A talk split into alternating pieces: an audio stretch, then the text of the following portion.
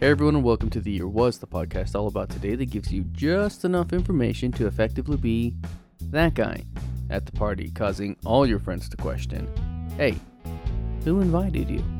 Like, seriously, why are you here? I'm your host, Michael Montalvo, and for the next few minutes we will swim through the river of time to try to find out what makes today truly unique.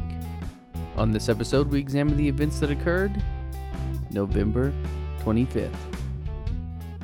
Once upon a time, in the faraway land of Ireland, the Acts of Union merged together Ireland, which had been under English control since the 12th century, and Great Britain to form the United Kingdom of Great Britain and Ireland.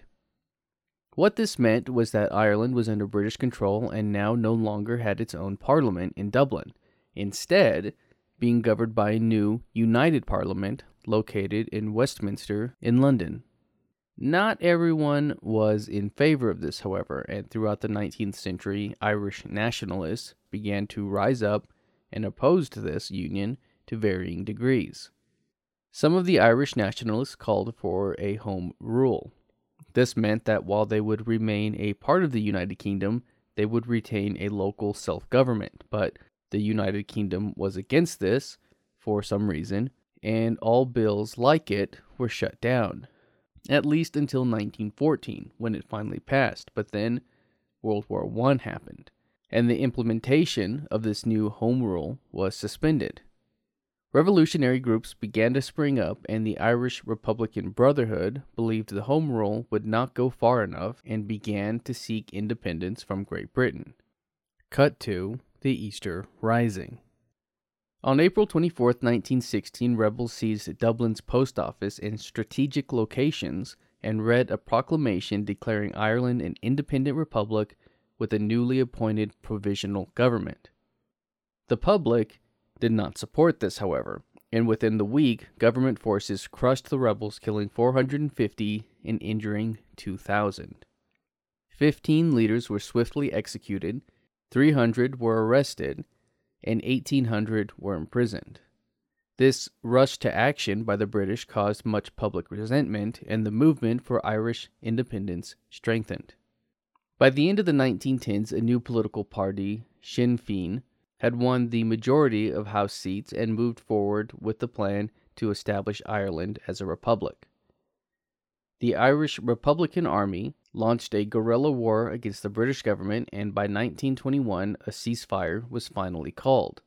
The two sides finally signed a treaty to establish a free Irish state. However, Ireland's 6 northern counties decided to remain a part of the United Kingdom, and so the Republic of Ireland was officially proclaimed April 18, 1949.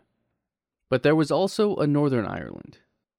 This part of Ireland remained under British control, and the issue of a united Ireland has been prominent ever since. Paramilitary groups began popping up with the Unionist Loyalists, who wanted to preserve links with Britain, and the nationalist Republicans, who were in favor of a unified Ireland. Political views were a dividing factor, as well as religious views. The nationalists were typically Catholic, while the Unionists were Protestant. The one thing they both seemed to agree on was violence, and so they fought. The Unionists feared the idea of the Catholic Republicans gaining equality, seeing that step as the first in a series that would lead them to a unified Ireland. And so paramilitary groups continued to fight with one another, with one of the most notorious and violent being that of the Ulster Volunteer Force, or the UVF. And that's kind of where the story picks up, with the entrance of Lenny Murphy. Murphy was the youngest of 3 and part of the Loyalist Shankill Road. He had an intense hatred for Catholics, calling them scum and animals. In his book, The Shankill Butchers, which is the topic for today's episode, Martin Dillon wrote, "Incredible to think that Murphy was in fact a murderer at the age of 20. As early as 1972, Murphy was involved with the torture and murder of 4 Catholic men, and would even see jail time for the killing of William Edward Pavis, a Protestant man who was accused by Loyalists of selling weapons to the IRA. He, along with Mervyn Connor, would be arrested and held together before Connor died after ingesting cyanide in his cell. As luck would have it, Connor would leave behind a suicide note exonerating Murphy of his involvement. When the case went to trial, although identified by two witnesses, Murphy was acquitted because the evidence could have been affected during police lineup. By May 1975, Murphy was back on the streets living in Belfast with his wife and daughter. In August, he left the Beardo Bar, one he frequented, only minutes before the IRA made a gun and bomb attack, killing 4 Protestants and injuring 50 more.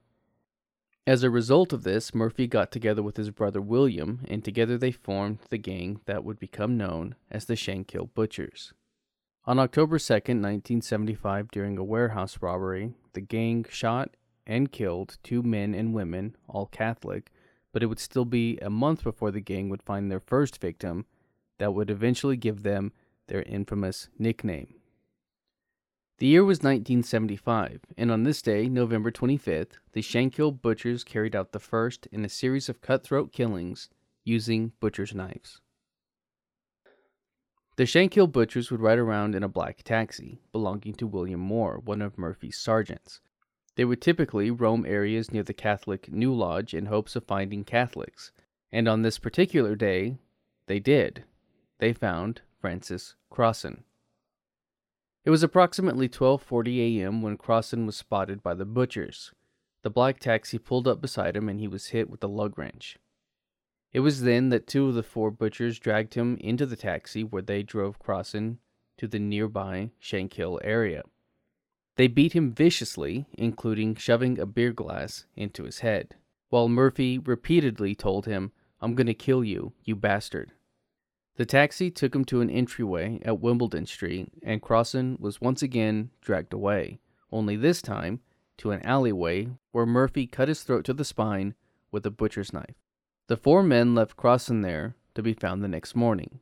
For his funeral, Francis Crossan was unable to have an open casket because of the brutality of his attack and the severity of his mutilation.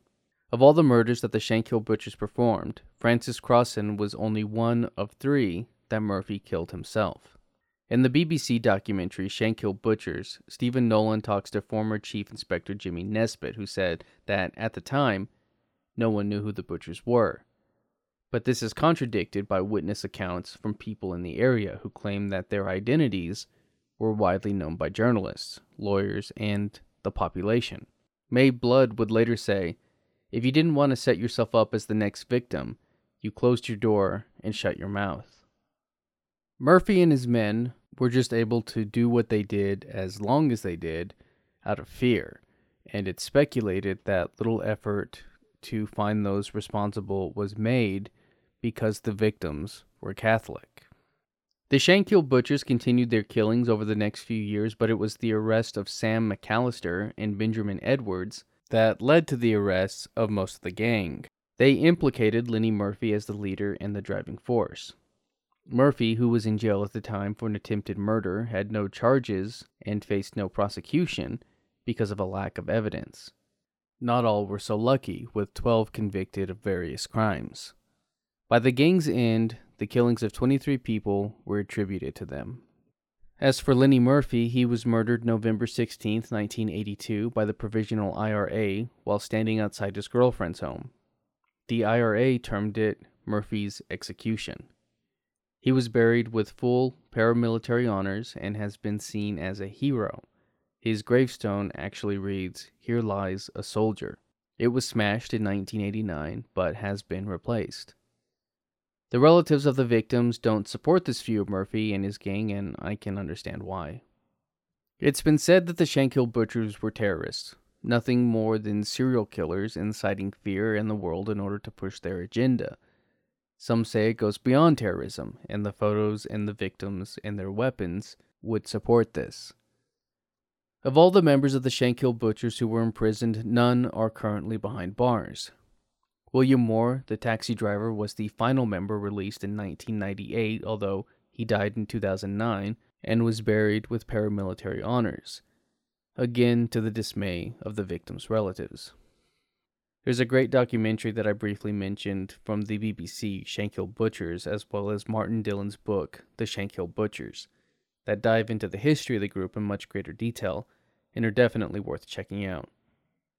The Oregon indie folk band, The Decemberists, recorded a song titled The Shankill Butchers, which describes the events in a nursery rhyme style, the way that parents used to caution their children of the killers. I'll link those below. But that's going to do it for us today. If you like this podcast and want to hear more, give us a rate and a review. That helps me out and helps steer this in a direction that is hopefully good for all. If you're watching this on YouTube, you can find the Year Was audio version on your podcast app of choice. You can find me on social media and at YouTube at the Apple Cider Club. And as always, I want to thank the Tim Kreitz Band for our musical theme. And thank you for listening. We'll see you next time.